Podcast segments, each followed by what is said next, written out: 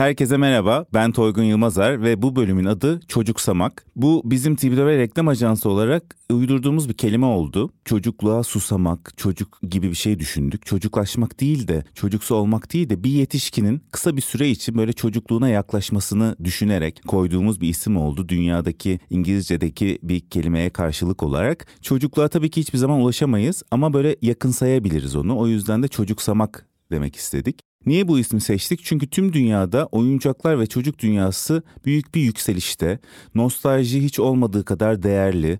Yetişkinler yetişkin dünyasından uzaklaşıp hatta biraz da belki günün gerçeklerinden kaçmak için böyle çocuksu hobilerle ilgileniyor. Buralarda bir ciddi bir artış var. Çocuk markaları tüm dünya için daha popüler hale geldi ve bu kaydı yaptığımız Temmuz ayında Barbie filmi geliyor. Tüm dünyada aynı anda vizyona girecek ve sadece çocuklara değil tüm yetişkinlere hitap eden büyük bir pazarlama kampanyası ajansıyla da aylardır tanıtılıyor. E, Lego yine öyle bir marka. Barbie gibi bizim çocukluktan bildiğimiz ama son yıllarda tekrar gündeme gelen bir marka oldu. Kendi alanını çok genişletti o da filmler yaparak popüler kültürde daha çok yer buldu. Ve dünyanın farklı yerlerinde Lego mağazalarında yetişkinleri bir araya getiriyorlar ve onların beraber Lego yaptıkları etkinlikler düzenleniyor. Bu etkinliklerde insanlar biraz daha hayatın stresini unutup bir süre için gevşiyorlar. Bunun gibi yetişkinlerin böyle oyunla kendilerini iyi hissettiği birçok birçok uygulama var dünyada. Mesela bu yaz Amerika'da yetişkinler için yaz kampları düzenleniyor. Eskiden çocuklar için yapılan bu yaz kamplarında yetişkinler böyle kampta yaşıyorlar, uyuyorlar, kalkıyorlar ve gün boyu çeşitli aktivitelere katılıyorlar, oyun oynuyorlar. Tüm dünyada oyuncak koleksiyonculuğu yükselişte. Geçtiğimiz yıl oyuncak satışlarına bakıldığı zaman dörtte biri bu kendine oyuncak alan yetişkinlerden gelmiş. Hatta özel bir isim de takılmış bu insanlara. İngilizce çocuk anlamına gelen kid ile yetişkin anlamına gelen adult'ı birleştirip kidult deniyor bu insanlara ve oyuncak endüstrisindeki büyümenin en önemli oyuncularından sayılıyorlar. Enflasyon yüzünden tüm dünyada aileler çocuklarına ayırdıkları oyuncak bütçelerini kısarken yetişkinler hiç olmadığı kadar oyuncağa para harcıyor. Ve bu büyüme sadece oyuncakla kısıtlı da değil, teknolojinin de nostaljik olanı daha yükselişte. Klarna'nın satış raporlarına bakınca görüyoruz 2022 yılında kablolu kulaklık satışları 3 katına çıkmış. Yani insanlar daha yeni teknoloji Bluetooth'la kablosuzu getirmişken bilerek kasıtlı olarak daha eski daha nostaljik şeylere de ilgi gösteriyorlar. Eski tip kapaklı cep telefonları 2 katına çıkmış satışı. Dünyada 1987'den beri ilk kez plak satışları CD satışlarını geçmiş geçen sene. Ve mesela son teknoloji sanat koleksiyonu koleksiyonerliği aracılığı olan NFT'lerde de bile daha nostaljik şeyler ön planda. İşte geçmişteki Pokemon gibi, Taso gibi bizim eskiden bildiğimiz şeylerin onların NFT'leri şu an çok popüler ve dijital ortamda yeni bir takas piyasası oluşturmuş durumda. Basılı fotoğraf tekrar ilgi çekiyor. Bu fotoğraf kabinleri tüm dünyada sayıları artıyor. Şimdi bunların hepsi bize bir şeyleri işaret ediyor. Nereden çıktı bu kadar nostalji? Ne oldu da yetişkinler çocukluk oyunlarıyla, oyuncaklarıyla, anılarıyla bu kadar ilgilenmeye başladı? Başladılar. Çocuksamak trendini bugün işte o çocuk adlı YouTube sohbet programını yapan ve herkesin çocukluğuna giden o programda yıllar önce ise Türkiye'de ilk ve tek oyuncak müzesini açan Sayın Suna Yakın ile konuşacağız. Kendisi aynı zamanda şair, yazar, gazeteci, televizyoncu, araştırmacı birçok meslekte çok başarılı ama hepsinden önemlisi sanıyorum Türkiye'nin en iyi hikaye anlatıcısı. O yüzden ben de çok şanslıyım. En iyi hikaye anlatıcısıyla çocukluk hikayelerine yolculuğa çıkıyoruz.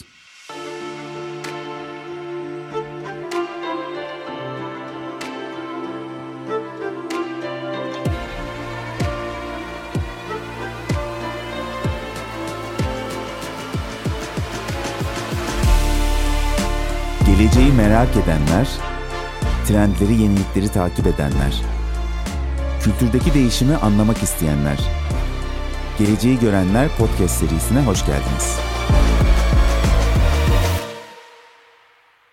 Merhaba, hoş geldiniz. Çok teşekkür ederim. Çocuk samak çok hoşuma gitti. Beğendiniz mi? Çok güzel. Gerçekten güzel. Çocuk samak. Çok doğru. Çünkü sevgili Toygun çocuk çok yeni bir kavram aslında. Öyle mi? Tabii. Şimdi bakalım medeniyete uygarlığın oluşumuna. Çocuğun hafızası yani belleği yeni yeni oluşmakta. Çocuk diye bir tanım yoktu. Nasıl yoktu? 1800'lerin başlarına gidelim. Koruyucu aşılar ortaya çıktı. Ondan önce çocuk yaşayacağı belli olmayan, hayatta kalıp kalamayacağı bilinmeyen bir muammaydı. Yani neredeyse beş çocuktan üçü ölüyordu. Çünkü salgın hastalıklar, en çok salgın hastalıklar. Ne zaman ki koruyucu aşılar ortaya çıktı, gözler çocuğa döndü. Çocuk artık hayatta var olan bir varlık. çocuk mobilyaları, çocuk odaları, oyuncaklar, çocuğun ruhsal gelişimi, pedagoji, Bunların hepsi hesabı bayağı koruyucu, yeni. koruyucu aşılardan sonra ortaya çıktı sevgili Toygun. Çok yeni, çok yeni. Açılış konuşmanda çok güzel söyledin. Artık böyle çocuk oyuncakları, insanların çocuklara karşı bir ilgisi. Nedeni çocuğun birikimi artık var. Yani çocuğun tarihte bir yeri olmaya başladı. Ve bunu ortaya çıkaran da oyuncak müzeleri oldu. Yaklaşık 50 yıl önce oyuncak müzesi diye bir kavram yoktu. Müze denince aklına ne geliyordu? Kralların, kraliçelerin, padişahların tahtları, işte zümrüt kaplı hoşaf takımları ya da işte sanat müzeleri. Sanat Hay bunlar güzel. Bunlar güzel. Ama oyuncağın da bir tarihi olmaya başladı. Ve oyuncak müzeleri ortaya çıktı. Yani çocukluğun hafızası artık söz konusu. Artık bunu hayattan dışlayamazsın. Bunu gördü insanlar. Yani bu bir nostalji değil sadece. Nostalji bir duygu. Güzel bir duygudur. Ama bunu görmemiz lazım. Uygarlığın tarihinde yani çocuk dediğimiz kavram şurada 150 yıldır ortada var ve ilk kez bir birikime dönüştü. Bu yüzden çocuksama çok doğru ve gelecekte daha da büyüyecek bir kavram. Sizin ilginiz nasıl başladı? Bu çünkü galiba 18 yıl önce oyuncak müzesini kurmuştunuz. Evet. Biz böyle geleceği görenler diyoruz buna. Siz bayağı önceden bu belki de birikimi gördünüz ama nasıl başladı bir hikayesini anlatsanız. Benim en çok sevdiğim söz çocuk dünyasıyla ilgili şu sözdür. Özgürlüğü elinden alınan çocuğa büyük derler. Yani çocuk sensin, çocuk benim, çocuk bizi dinleyenler. Çocukluk kaybolan, aşılan, geçilen bir dönem değil. Hayatın ta kendisi. Çünkü çocuk serüvencidir. Çocuk hayal kurar, çocuk oynar. Aslında ne yazık ki bizim gibi toplumlarda yani okumayan toplumlarda diyeyim, bilginin peşinde koşmayan, bilgiyi önemsemeyen toplumlarda çocuk hep aşağılanır. Ben kendimi anlatacağım ama nasıl bir ortamda ortaya çıktım onundan söz edeyim. Yani dikkat et biz de, biz yetişkinler, biz büyükler, birbirimizi aşağılamak, birbirimizi kırmak ya da küçümsemek için şu tanımları kullanmıyor muyuz? Çocukluk yapma, Hmm, büyü biraz. büyü biraz, bana masal anlatma. Senin o dediğin çocuk oyuncağı. Sonra ama çocuklar bizim geleceğimiz, çocuklar her şeyimiz. Ya bırakalım bu ikiyüzlülüğü. ha, kadına girmiyorum. Bak gündelik hayatta kadını aşağılayan ya ne yazık ki değil mi? Ne kadar çok tanım var. Çocuk da öyle. Şimdi zaten bir toplumda kadınlar ve çocuklar küçümseniyor, aşağılanıyorsa böyle bir toplumda demokrasiden ve gelişmeden söz edemeyiz. İşte ben böyle bir toplumda Evet.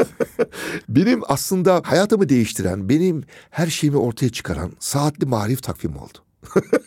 Duvar asılı bir takvim. Evet. Şimdi duvara asılan bir takvimle ne ilgisi var? Ya benim 60'lı yıllarda, çocukluğumun geçtiği yıllarda sevgili Toygun televizyon yok. İyi ki yoktu. Çünkü aile sohbet demekti. Dedin ya en iyi masal anlatıcısı. E çünkü dinliyor, masallar dinliyorduk. Evet. Ya da misafir geldiğinde örneğin öyle çok sevdiğim benim misafir akrabalarım vardı ki onlar gelmesini çok istiyordum. Çünkü öyle güzel hikayeler anlatıyordu ki. Sohbetinde öyle güzel espriler yapıyordu ki. Tek kişilik gösteri. Evet. Yani e şimdi tek kişilik gösteri denilince aklımıza hep böyle bir 90'lı yıllardan sonra ortaya çıkan bu Stand-up'lar stand-up'lar. Hayır, evler öyleydi. yani misafirlikler öyleydi. Orada biri çıkar hoş sohbet diliyle öyle güzel şeyler anlatırdı ki alır götürürdü bütün geceyi. Sahneydi yani misafir odası sahneydi. Trabzon'da dünyaya geldim ve evimizin duvarında saatli marif takvimi. Her günü gösteren yaprak. Her yaprağın arkasında bir şiir. 365 gün 365 tane şiir asılı duvarda. Ve her akşam takvim yaprağı koparıldığında sevgili Toygun o şiir okunurdu. Şimdi sorarım kaç evde şiir okunuyor? Ama bütün aile o şiiri dinlerdi. Şimdi böyle bir ev var mı? Yani edebiyatın egemen olduğu. Düşünsene yani bir şiir antolojisi. Şiir antolojisinin içinde doğdum ben Toygun. Benim çocukluğumun geçtiği her akşam şiir okunuyordu kardeşim. Sadece Türk edebiyatı değil dünya edebiyatı. Ben Lorcaları, Neruda'ları, Mayakovski'leri oradan bilirdim. Okuma yazma bilmiyordum bunları biliyordum. Neruda'yı biliyorum ben ya. Beş yaşında. O takvim yaygın olarak kullanılan bir takvim. mi? Her evde vardı. Her evde olan. Hemen hemen hemen hemen her evde vardı sevgili Toygun. Her evde vardı. Tabii en büyük önemli anne baba radyo tiyatrosu. Annem haftada bir gün en güzel elbiselerini giyer, makyajını yapar. Abim ve beni iki yanına alır, çarşıya çıkardı. Sadece kitapçıya gitmek için. Yani biz çarşıya çıkmışken kasaba, manava, bakkala uğradığımızda kitapçıya da hiçbir zaman uğramadık. Kitapçıya gitmek apayrı bir ritüeldi. Kitap alınacak. Bunlar biraz edebiyata yakınlaşmanızı sağlamış. Tamamıyla. Peki Tamamıyla. oyuncağa gelirsek. Oyuncak güzel. Çünkü bütün oyuncaklarımı kendim yapıyordum. Bak bir oyuncakçıdan içeri girdiğimizde aklına gözünün önüne böyle ne güzel oyuncaklar geliyor değil mi? Şunu hiç düşündün mü? O oyuncakların hiçbirini çocuklar yapmadı ki. ne Evet. oldu? Bak çocuğun ve oyuncak kavramı kendi yaptığı bir şeydir aslında biliyor musun? Büyüklerin üretip çocuğun önüne koyduğu oyuncak ayrı bir kavramdır. Paketli gıda gibi bir şey. Bravo. Değil mi? Çok güzel söyledin. Kendi Çok yaptığın güzel yemeğe söyledin. karşı Tabii. paketli bir şeyin gelmesi gibi biraz. Ha o da gerekli. Yani o, O da da, bir yerde var. Hayatta o, Pratiklik hayatta sağlıyor. o da var. Modern hayatta artık beslenmede e, mümkün değil. O da var. Fakat şeyi unutmayacaksın. Çocuğun hayallerinde yaptığı oyuncakları göreceksin. Bütün mesele bu. Bunu unutmayacaksın. Ve çocukla beraber oyuncak yapacaksın. Benim oyuncakla ilgim babamın terzi dükkanı. Babam terzi dükkanında beklerdim ki kumaşları kessin. Elbiseleri hazırlarken kumaş atıkları ortaya çıkardı. Attığı kumaşlar. İşte benim oyuncaklarım onlardı Toygun. Ben alırdım o kumaşları. Eve gelirdim. Masaya bir orta atlas açardım. Orta atlası bilir misin? Her sayfası harita. Evet. Bir de büyük atlas varmış. Onu ben hiç görmedim. Ben terzi çocuğuyum. O zengin ailelerin çocuklarında olurdu. Böyle orta atlası açardım. Şöyle bir oyun oynardım. Babamın terzi dükkanından topladığım kumaş parçaları hangi ülkelere benziyor?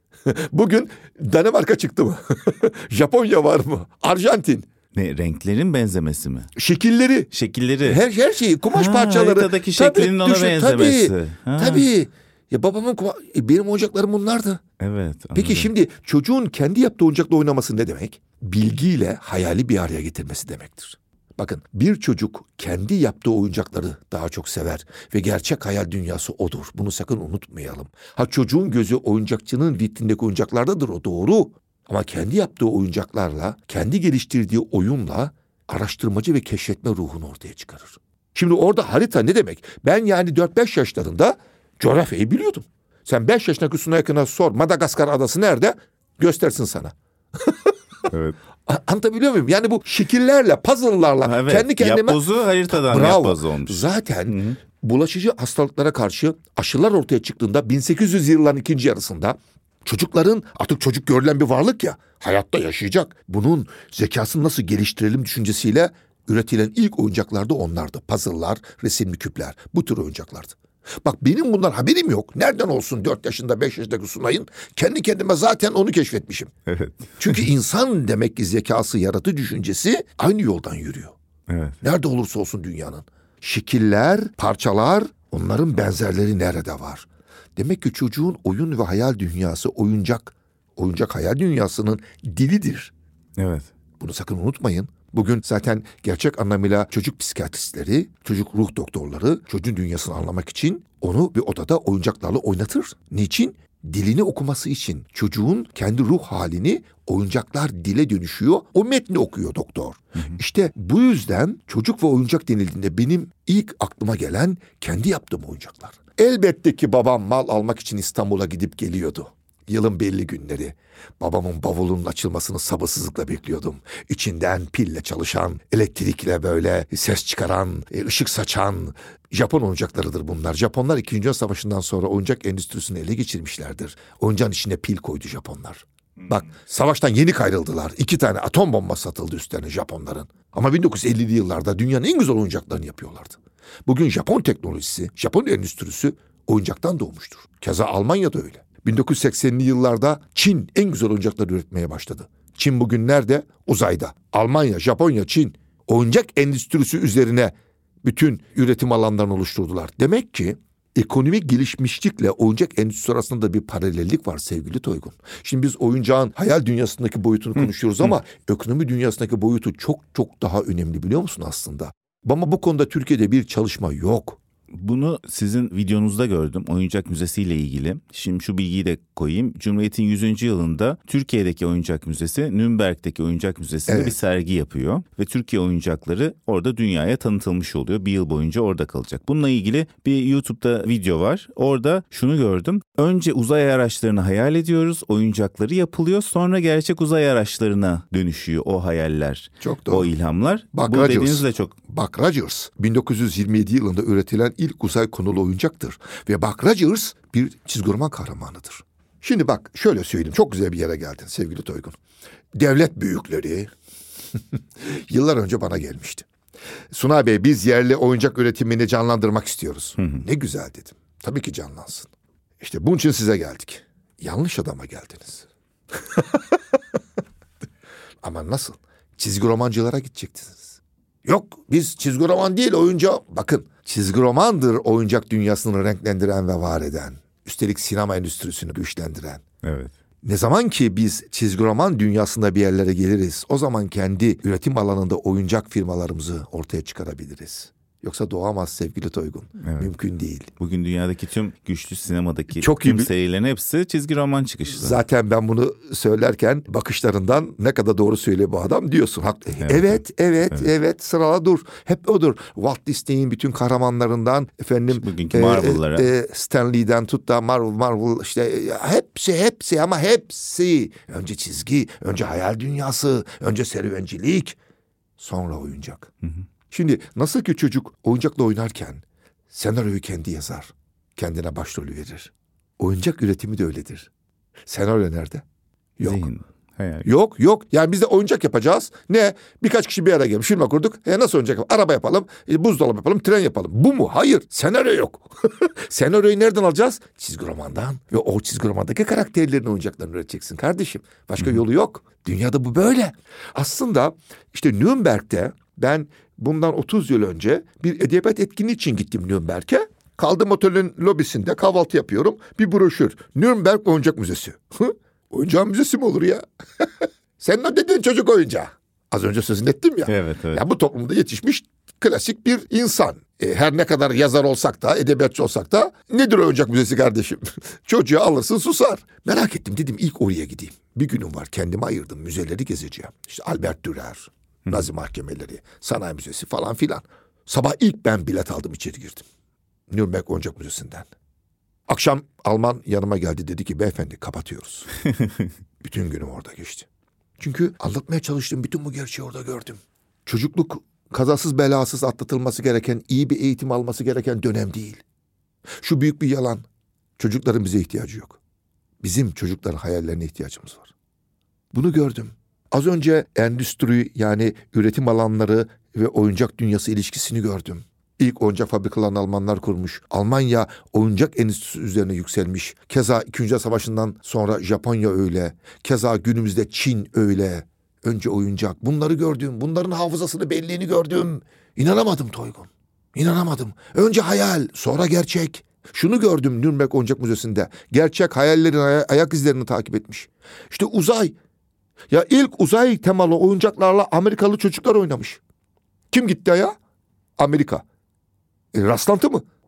Hitler İkinci Dünya Savaşı'ndan önce Stuttgart'taki Hauser firmasına oyuncaklar yaptırdı. Neydi onlar biliyor musun? Militarist oyuncaklar, askerler. Ama çok etkileyici Toygun. Sen hiç yaralı askerin oyuncağını gördün mü? Ölü asker oyuncağı gördün mü? Yaralı arkadaşını sırtında taşıyan bir askerin oyuncağını gördün mü? Ya da böyle iki elini başına koymuş ensesine yere uzanmış gökyüzüne bakıp evde olmayı hayal eden askerin oyuncağını gördün mü Toygun? Bunları yapmış bak hayatın her anını militarize etmiş. Ve oyuncaklarla oynayan çocuklar büyüdüklerinde İkinci Dünya Savaşı'nda cephedeydiler işte. Peki onların kültüründe öyle bir yeri var. Bizim Türkiye'nin oyuncakları dediğimizde en çok nereden besleniyor? Bu Çok güzel. hangi dönemden? çok güzel ve çok zor bir konu. Neden biliyor musun? Ee, şunu söyleyeyim. Dünyada bine yakın oyuncak müzesi var. Bunlarda Türk malı oyuncak göremezsin. Neden? Çünkü neredeyse tamamı kopya. Yani bir çanta müzesi kursak, kapalı çarşıda yapılan çakma Louis Vuitton'ları koyar mısın? Gülerler adama. evet. Ya da resim müzesi yapsak. Ne bileyim yani bir e, resim öğretmenimizin yapmış olduğu bir Van Gogh'un tablosunu koysan gülerler insana. İşte oyuncak da böyle. Tabii ki bir endüstri taklitle başlar. Bu normaldir. Ama gelişemeden yok oldu ne yazık ki. Yani bizim İkinci Dünya Savaşı'ndan sonra ortaya çıkan ki ondan önce de var. Ayrı bir konu söz edebiliriz. Eyüp oyuncakçılarına kadar gidebiliriz. Ama İkinci Dünya Savaşı'ndan sonra ortaya çıkan gerçek anlamıyla endüstriyel oyuncaklar hep taklitti. Alman ve Japon oyuncaklarını kopya ettik. Evet böyle başlar ama kendini geliştiremeden 1980 yılından sonra işte gümrük birliği falan filan baş edemediler ve kapandılar. Bu yüzden şimdi kendi tarihinle ilgili bir sergi açacaksın hem de dünyanın bir numaralı Avrupa'nın en önemli müzelerinden birinde. Ne götüreceksin? Tabii ki bu kopyaları götürmedik. Olmaz gülerler. Çünkü niye Nürnberg Oyuncak Müzesi'nde yukarıda orijinalleri var.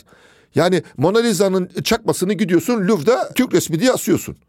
Böyle bir şey yok. Peki ne götüreceğiz? Ben Nasrettin Hoca Keloğlan bekliyorum. Bak dediğin doğru. Niçin? Çünkü oyuncak kültürden beslenir. Evet. Hani az önce çizgi romandan söz ettik ya. Evet. Çizgi romandan önce masallar var. Ama masallar çok sınırlıdır. Yani kendi toplumundan Nasrettin Hoca Keloğlan dersin. işte Hacivat ve Karagöz dersin. Evet var. E peki ne oldu? Üç tanesini yayına koydun. Masakada bir yer tuttu. E, koca salon nasıl dolduracaksın? Şimdi ben tabii 30 yılı aşkın süredir yerli oyuncak konusunda da çalışıyorum. Osmanlı'nın son döneminde merdiven altı dediğimiz atölyelerde, Tahtakale'de üçlü dörtlü gruplar halinde yapılan oyuncaklar var. Bunları ben topladım. Güzel oyuncaklar. Tahta, ahşap oyuncaklar. Eyüp oyuncakları örnekleri var. Onlardan götürdüm. Tabii Cumhuriyet dönemine geliyorsun. Bir şey götürmen lazım. Şimdi endüstriyel oyuncak teneke. Hı hı. Ne var biliyor musunuz? Gürel oyuncakların Müstecip Baybörü'dür rahmetli. Ki müziği gelir çok severdi müziği. Ben çok iyi tanıdım onu şanslı biriyim. Müstecip abi ne yapmış biliyor musun? İstanbul Belediye Otobüslerinin oyuncağını. Ha onu götürdüm. Hmm, Neden? güzel. Çünkü o teneke oyuncakların arabaların üstlerinde böyle camlarında insan yüzleri var. Hepsi İstanbullu. Ve İstanbul otobüsü. Bunu götürdüm. 1930'lu yıllarda şirkete Hayriye vapurunun oyuncağını yapmışız. Şimdi İstanbul'un boğazındaki o vapurlar çok karakteristik ya. Evet. Ha nasıl ki Londra'nın siyah dolmuşları, taksileri e bizim de vapurlarımız. Evet. 30'lu yıllarda onun oyuncağını yapmışız. Onu götürdüm. Araba vapurunun oyuncağını götürdüm. Neden? Çünkü araba taşıyan ilk vapur 1872 yılında İstanbul Boğazı'nda yüzmüştür. Suhulet o bizim icadımız. Onu götürdüm. Keza plastik oyuncak döneminde 1960'larda hani şöyle testisini omzuna almış çeşmeye doğru giden köylü kızı vardır ya. Evet. Onun oyuncağını yapmışız. Burada da bir folklor var. Onu götürdüm. Kaan'ı. Kaan'ı Hititlerden beri bu topraklarda. Hala var biliyor musun? Kaan'ı büyük bir araçtır. El yapımı oyuncak Kaan'ı. Onu götürdüm. Bak çok ilginç. Oyuncaklar topladım aslında ben. Ya hani bebek evleri vardır ya ben bebek evlerini çok severim. Çok güzeldir bebek evleri. Ya biri almış tuğlayı, ev yapım malzemesi tuğlayı böyle kırmış kesmiş oyuncak ev yapmış kız çocuğuna. Tuğladan bebek evi ya. Çok basit. Evet. Bunu götürdüm. Yani bu tür ha Fatoş oyuncakları. Bizim gerçek anlamıyla bize ait oyuncakları üreten en önemli firma Fatoş oyuncaklarıdır. 1980'li yılların başında güzel sanatlarda bir heykeltıraşa Anadolu insanlarının karakteristik yüzlerini çalıştırmış. Oyuncaklarını yapmış bebeklerini ve üstlerinde yerel kıyafetler. O kadar güzeldir ki. Onları götürdüm. Beşik. Tabii ki beşik. Ya bir zamanlar bak sana şunu söyleyeyim. Şimdi Anadolu'da tahta oyuncak üreten çok insanlar vardı. Amasra'da, Amasra'da vardı. Bolu'da vardı. Çok vardı biliyor musun? Artık yok. Ya ben 30 yıl önce bu konuyu araştırmaya başladığımda Amasra'ya gittiğimde 3-4 tane oyuncak yapan insan vardı. Ama artık yok.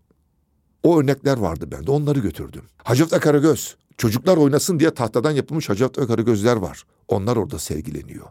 Ee, Nasrettin Hoca'nın oyuncağı. Keloğlan. Bunlar bizim masal kahramanlarımız. Onlar olmazsa olmaz. Sonuçta çok güzel bir sergi oldu. Kültürdeki hikayeler bizim kültürümüzü tam birebir yansıtmış oluyor. Tamamıyla çünkü üzerinden. kültürü anlatacaksın. Yani Anadolu'yu anlatacaksın coğrafyasıyla, e, ne bileyim tarımıyla, tekstiliyle. Çünkü oyuncaktaki sözün ettiğimiz o kumaşlar o Fatoşa'nın, Fatoş oyuncaklarının sahibi sözün ettiğim Anadolu karakterlerinin bebeklerini hazırlarken kumaşlarını da birebir gitmiş o yerli üretimlerden almış biliyor musun? Yani tekstil tarihinde götürüyorsun. Harika bir sergi oldu. Bu e, bir Türk müzesinin, Türkiye'den bir müzenin, bir müzenin etkinliği olarak kabul edildiği yegane etkinliktir. Ki orada sergiler 2-3 aylığına açılırken Nürnberg Oyuncak Müzesi Türk Oyuncakları sergisini bir yıl bünyesinde sergiliyor. Harika. Çok güzel de bir açılış oldu biliyor musun? Bütün o eyaletin kültür müdüründen, hocalarından, belediye başkanlarından tutun da bütün protokol geldi. Ve Cumhuriyetimizin 100. yılında bir ilki gerçekleştirdik. Çok güzel. Çok tebrik ederim. Bir diğer projede işte o çocuk. E, Yani birçok şey yapıyorsunuz. Seriniz var. YouTube'da sohbet programları. Orada da yine çocukluk var. Yani çok iyi denk geldi ya da sizin zaten bu konuda ilginiz olduğu için her bir konuyu tanıtırken işte o çocuk diyerek onun çocukluğundan başlıyorsunuz. Evet. Evet. Ee, onun fikri nasıl ortaya çıktı? Niye onu seçtiniz bu şekilde tanıtmayı insanları? Ali Ozan'ın projesi o. Ali Ozan'ın projesi o istedi. O çok istedi. Ben çok yoğundum. Bunu muhakkak yapalım dedi.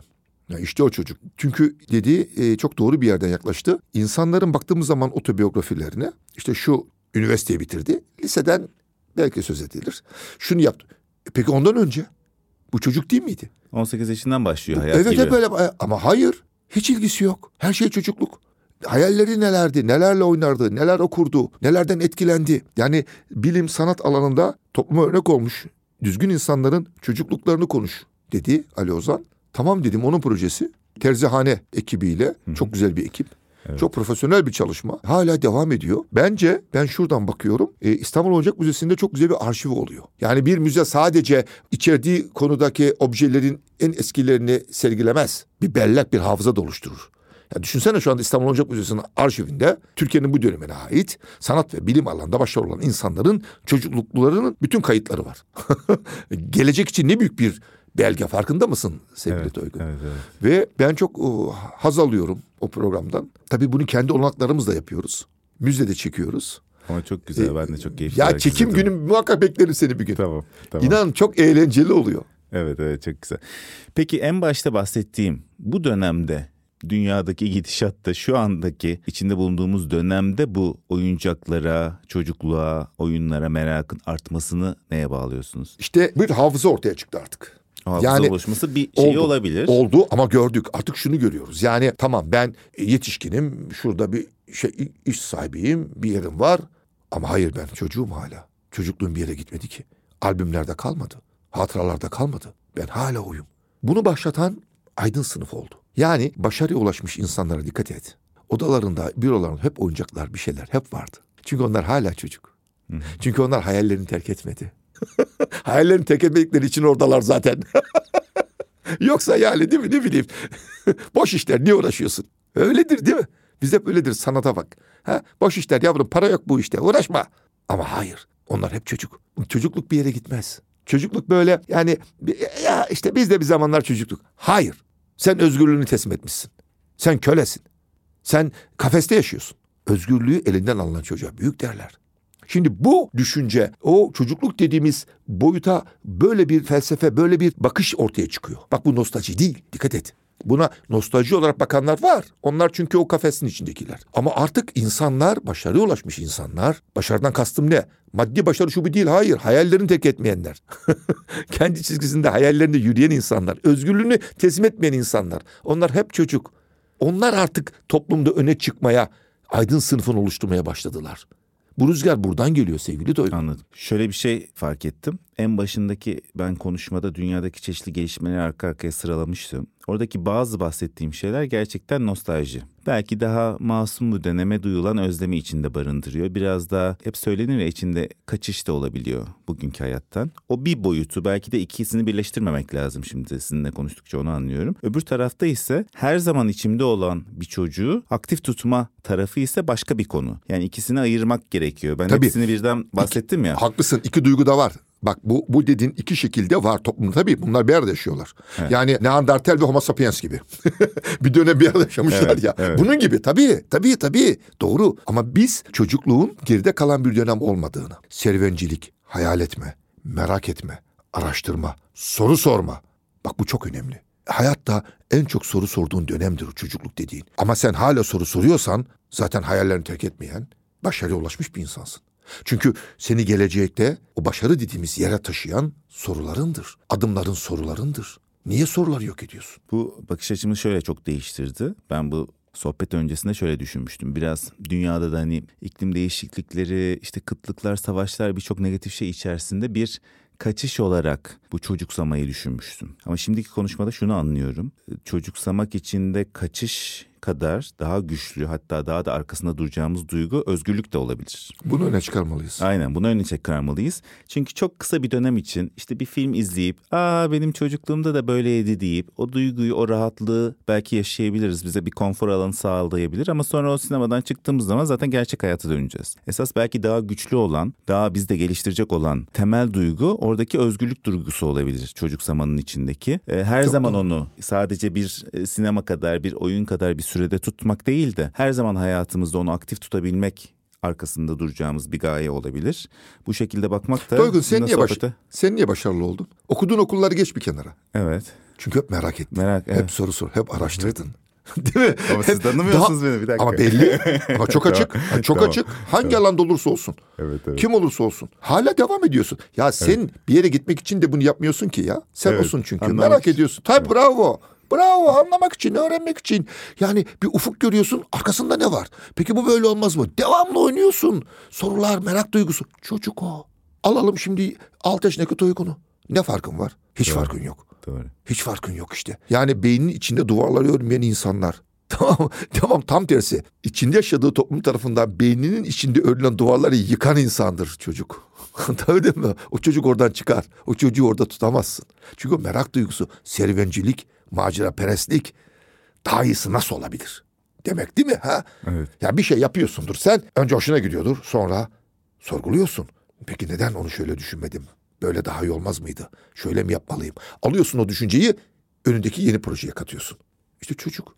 Devamlı merak. Bilgiyi büyütmek, bilgiyi geliştirmek, yeni şeyler yapmak.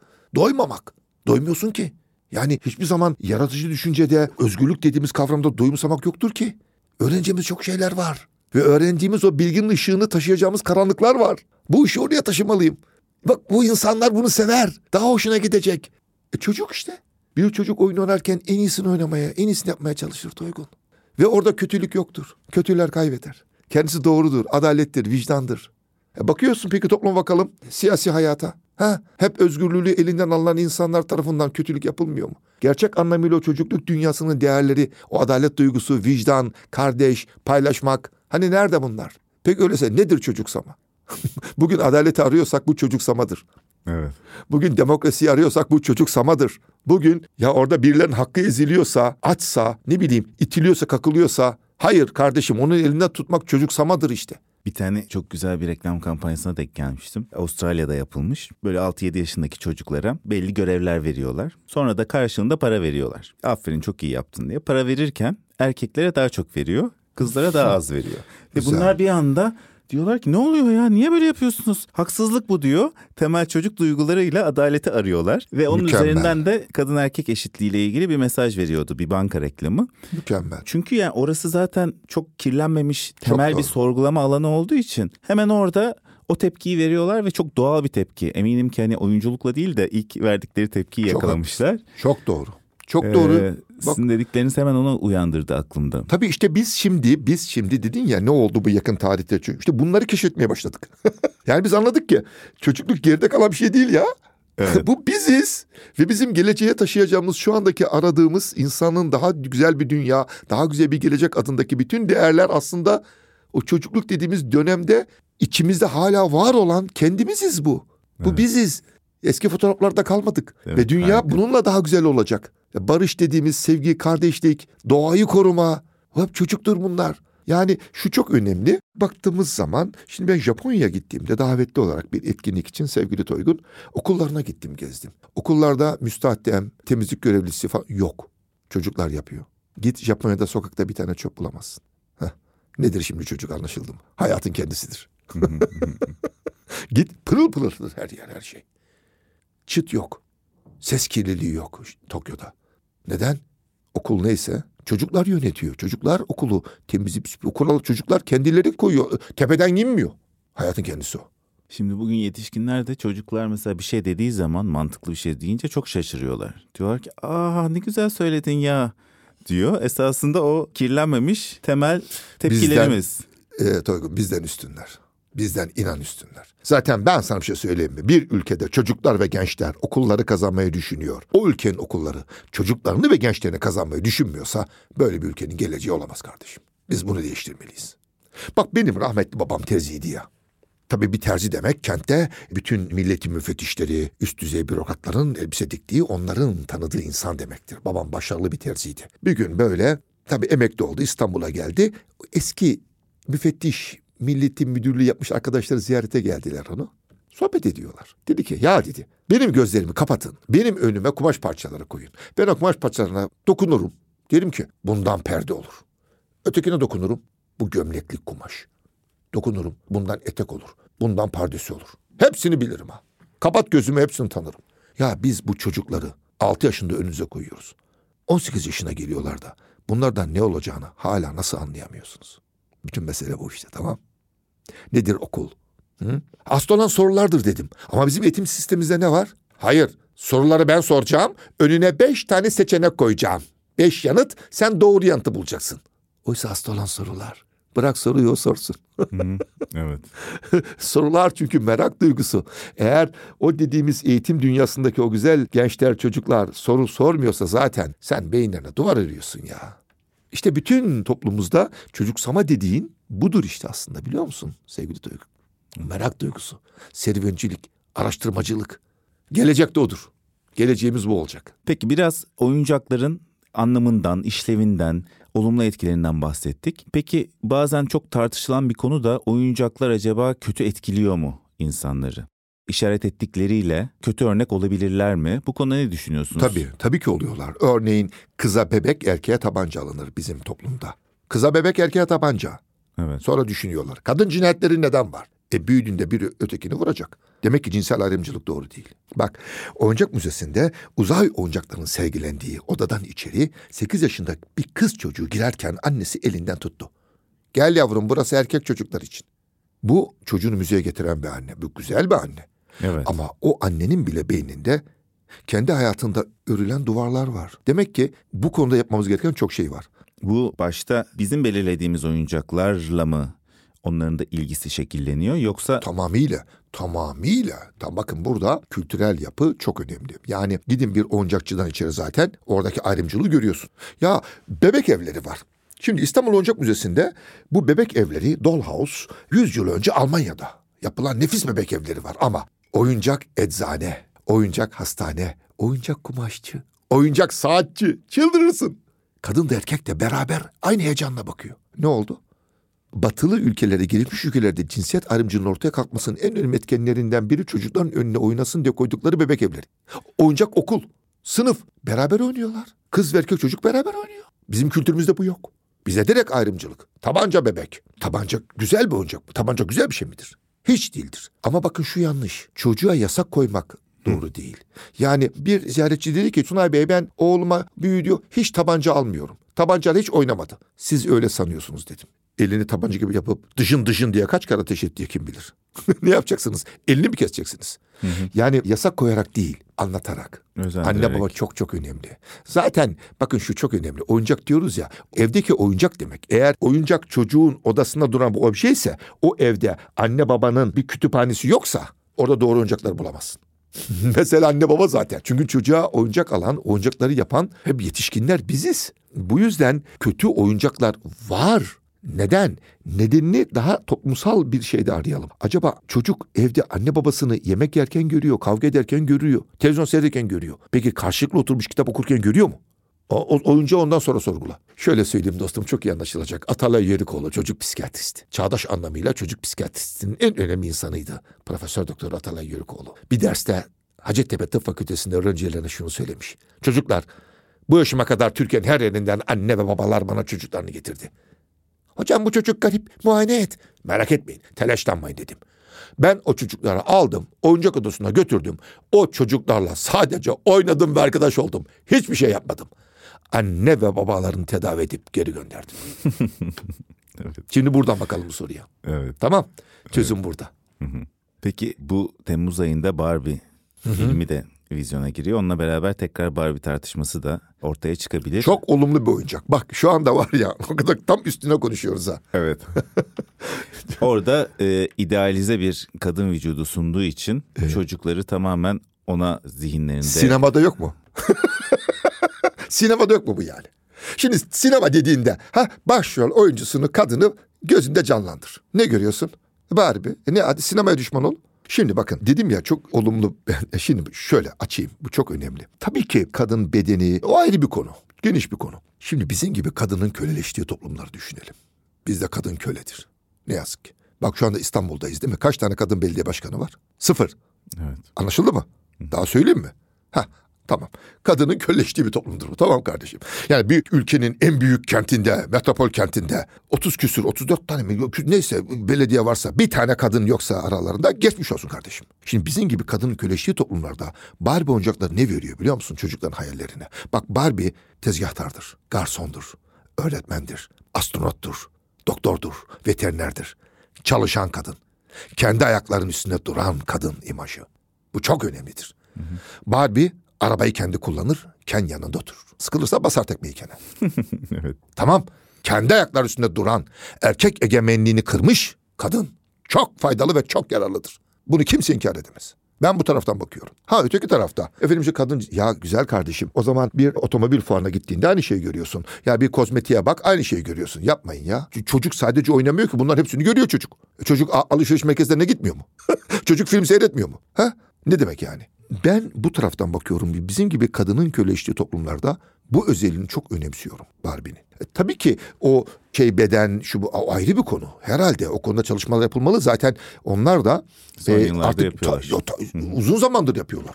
Bizim haberimiz yok. Ya benim yurt dışında ukalalıma verin. Bir ayağım yurt dışında. Ben 30 küsur yıldır gidip geliyorum. Dünyada bu çoktan başlamış da bizim, bizim haberimiz yok. Kültürel oyuncaklar yapıyorlar. Etnik oyuncaklar yapıyorlar. Irk ayrımcılığını ortadan kaldırdılar. Eskiden hep beyazdı. Ya bu saçma dediler. Şimdi e, kara tenisinden sarı ırkından ya- ya- yani insanı yapıyorlar. Kültür yayı. Bunları epeydir yapıyorlar. Yeni değil bu bu arada söyleyeyim onu. Beni ilgilendiren sanat ve spor alanında öne çıkmış insanların oyuncaklarını yapıyorlar. Bu tarafı beni çok ilgilendiriyor şu anda. Bu çok çok değerli. Tabii ki onların bütçeleri fazla olduğu için Türkiye'ye onlar çok az sayıda geliyor herhalde. Ben hep onları yurt dışından alıyorum. Oyuncak Müzesi'nin arşivinde sergilensin diye. Onlarla oynamak çocuğa ne katıyor? Müthiş. Bilgi. Frieda'nın oyuncağıyla oynayan çocuk. Buyur Hmm. bakalım. Açıyor okuyor kitabı getiriyor. kitabı kazandı. Çocuk okumuyor. Koy önüne Einstein'ın oyuncağını bak bakalım okuyor mu okumuyor mu? Ne oldu? Ha bu arada neden biz kendi ne bileyim Cahit Arf'ın oyuncağını yapmadık? İhsan Ketin onun oyuncağını yapmıyoruz. Yani bunları düşünelim.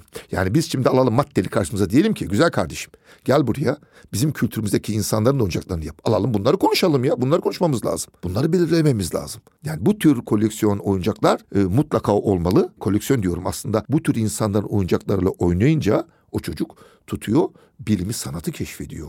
Onun merak duygusu. Merak eder çocuk. Sorar ya da tutup da gittiği zaman Van Gogh'un bir kitabını gördüğünde onu ister. Öğrenmek ister. Kim bu? Çünkü oyuncağı elinde. Çok güzel evet. Kütüphanesi büyür. Bunları konuşmamız lazım. Yani işte Barbie meselesine buradan bakmamız lazım. Doğru. E Sonuçta bu var. Yasaklarla bir yere gidemezsin kardeşim. Ne yapacaksın yani? Çok faydalı yanı da var anlattım. Peki biz ne yapmalıyız? Ben olsam bugün bu ülkenin kültür bakanı alırım madde firmasını karşıma. Gel bakalım güzel kardeşim. Neden işte benim de tarihimde çok güzel. Refik Saydam var kardeşim. Bu adam aşılar yapmış ha. Refik Saydam'ın oyuncağını yap bana lütfen. Hadi bakalım oturup anlaşalım. Bunun gibi daha neler neler var. Ne isimler var. Türkan Saylan'ın oyuncağını yaptırırım güzel kardeşim. Ki e, yapıyorlar biliyorsun yani Türkleri de seçiyorlar ama çok zayıf kalıyor yani. E bak geliyor Barbie geliyor diyorsun. Al karşına otur konuş işte hadi. Anlatabildim mi? Yani yapacak çok şey var sevgili Toygun. Evet. Yeter ki çocuk dünyasına, kültürüne hakim olalım, olabilelim. Bunu gerçek anlamıyla biz de hala yönetimsel anlamıyla oyuncak çocuğu oyalayan bir şey. Ya alırız susar. Ama çocuk oyuncağı. Ya biz daha bu duvarları kırmamız gerekiyor. Burada Oyuncak Müzesi'nin payını verelim. Yani dedin ya çocuk sama çıktığı gelişiyor. E, herhalde e, yani 30 küsür yıldır benim işte 18 yıldır da Oyuncak Müzesi'nin bu topluma kattığı bu konuda pek çok ışık olduğunu düşünüyorum ben. Evet kesinlikle haklısınız. Geleceğinde peki ne görebiliriz? Biz bu podcast serisinde onu hep soruyoruz. Bu insanlardaki bu ilginin devamında neler bekliyor oluruz? Çocuk sama mı? Evet. Çok önemli. Kardan Adam. Kardan Adam Müzesi. Bak iklim krizi çok önemli. O kadar önemli ki iklim krizi, iklim krizi, küresel ısınma. Bak dünyanın bir 50 yılı yok biliyor musun? Aslında bu göç hareketleri hep budur. Dikkat et. Çok çok önemli. Bütün dünya buna çalışıyor. Biz de bunun farkında bile değiliz. Ben ne yapabilirim bu konuda? Kardan Adam Müzesi. Yani çocukları korkutmadan, ürkütmeden. Gelecek çünkü onlar. Yani iklim krizinin en acı sonuçlarını onlar yaşayacak. Önleyecek olanlar da onlar biliyor musun? Peki bunu çocuklara nasıl anlatalım? Ya. Kardan adamı kaybetme. Arkadaşını koru. Çok güzel. Kardan adam tarihini anlatan bir müze tasarlıyorum ben uzun süredir. Bunu kazandırmak istiyorum. Ve bu Kardan Adam Müzesi'nden çocuksama yapmak istiyorum topluma. Harika çok güzel. Proje zaten varmış geleceğinde harika. Çok teşekkür Az önce dedin ya sen program boyunca hani ge- geleceği de gören düşünen. Evet evet evet.